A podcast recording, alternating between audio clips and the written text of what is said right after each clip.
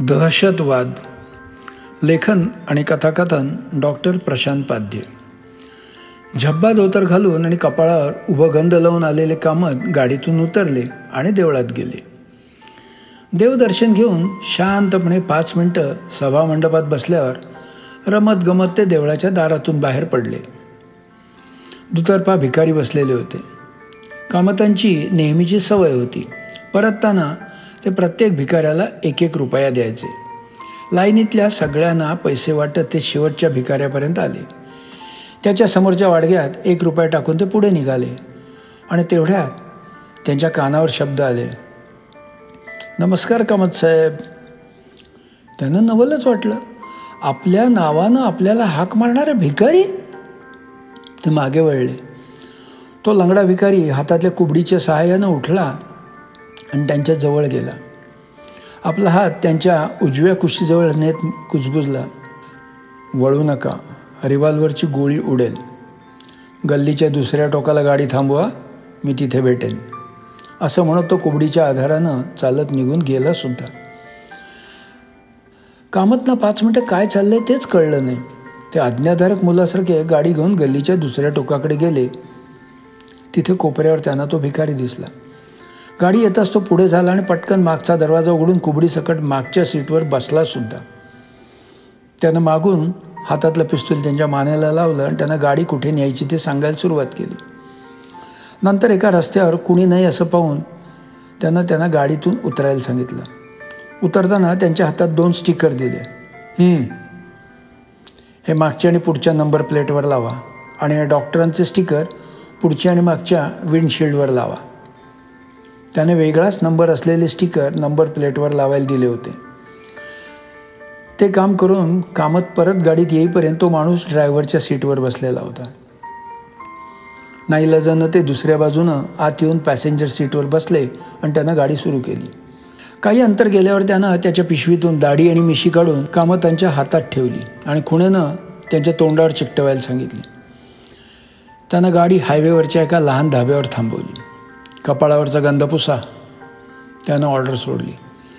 आता कामत त्या दाढी मिशीत वेगळेच दिसत होते. मला ओळखलं काय?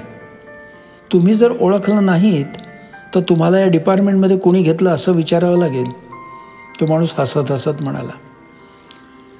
आवाजावरून बहुतेक भटनागर असावं असं वाटतं. पण तो तर पंधरा वर्षाच्या कारावासासाठी असायला हवा आत्ता.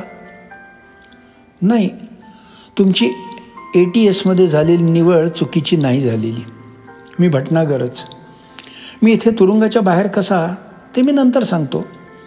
त्याआधी फक्त एक गोष्ट सांगा मी निरपराध आहे हे तुम्हाला माहीत होतं की नाही?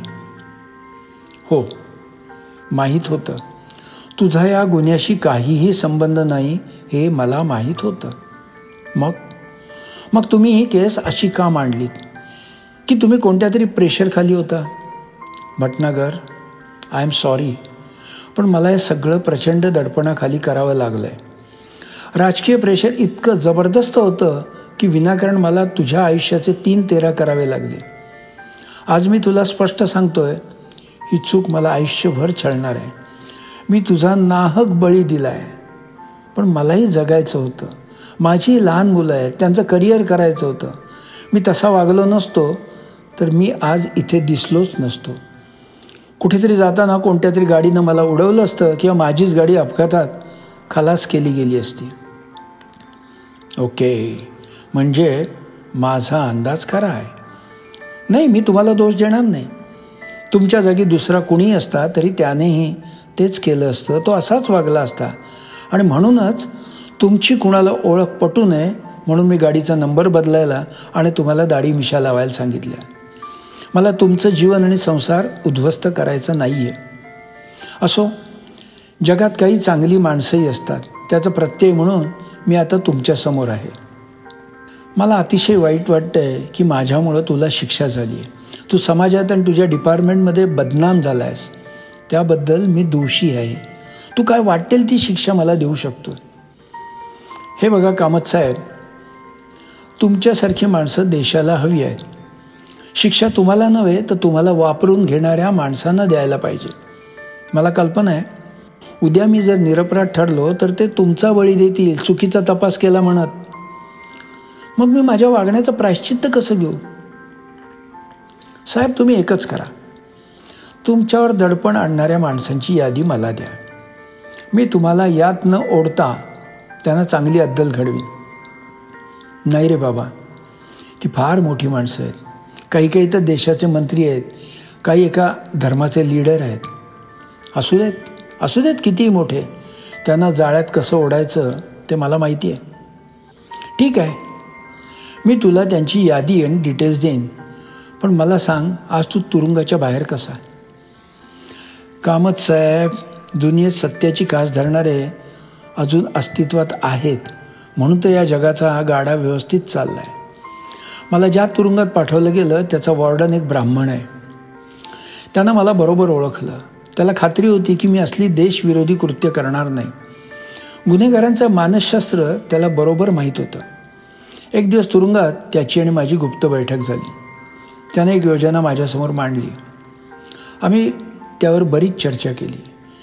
त्यानं साधारण माझ्यासारखाच दिसणारा एक माणूस आणला. त्यानं माझी जागा घेतली. आणि मी माझा वेश बदलून दाढी वाढवून बाहेर आलो. आता मला कुणीच ओळखू शकत नव्हतं. माझं काम झालं की मी पुन्हा तुरुंगात जाईन.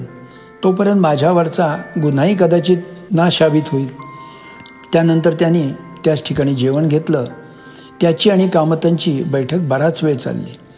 आता त्याला सर्व माणसांची लिस्ट मिळाली होती. तो पूर्वी भारताच्या गुप्तहेर संस्थेत काम करायचा पण तो कुणाच्या तरी डोळ्यात सलू लागला होता. त्याचा काटा काढण्यासाठी त्याला एका मुस्लिम धर्माच्या धर्मस्थळाबाहेर बॉम्बस्फोट करण्याच्या गुन्ह्याखाली अटक करण्यात आली. खरं तर तो त्या दिवशी त्या गावातही नव्हता पण सगळे खोटे साक्षीदार उभे करण्यात आले. ए टी एसतर्फे चौकशी करण्यात येऊन त्याच्यावर गुन्हा शाबित करण्यात आला आणि कायद्याप्रमाणे न्यायालयानं त्याला पंधरा वर्षाची सक्त मजुरी दिली. तुरुंगाबाहेर पडल्यावर त्यानं त्याच्या विश्वासू सहकाऱ्यांशी संपर्क साधला. आणि पुढचा प्लॅन आखला.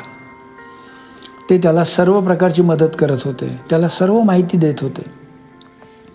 एक दिवस बातमी आली की कानपूरमध्ये एका फार्म हाऊसवर बॉम्बस्फोट झाला आणि त्यात सव्वीस लोकांचा मृत्यू झाला. कामतांनी ती बातमी अथपासून इतीपर्यंत वाचली. मृत्यू पावलेल्या माणसांची यादी त्यांनी वाचली आणि त्यांना अतिशय आनंद झाला. त्यांनी त्या माणसाला दिलेल्या लिस्टमधील एकूण एक माणसं त्या बॉम्बस्फोटात मेली होती. दुसऱ्या दिवशी त्यांनी घरगुती स्वरूपात सत्यनारायणाची पूजा ठेवली होती आणि त्यासाठी त्याला खास आमंत्रण होतं. तो येताच त्यांनी साश्रू नयनाने त्याला कडकडून मिठी मारली. भटनागर तू तुझा शब्द खरा केलास. एका फटक्यात सगळ्यांना उडवलंस. I am proud of you I am proud of you आणि आणि तुझ्यासाठीच ही पूजा घातली आहे. परमेश्वर तुला उदंड आयुष्य देव. आज तू मला माझ्या चुकीच्या वागण्यानं झालेल्या पापातून मुक्तता मिळवून दिलीस. थँक्स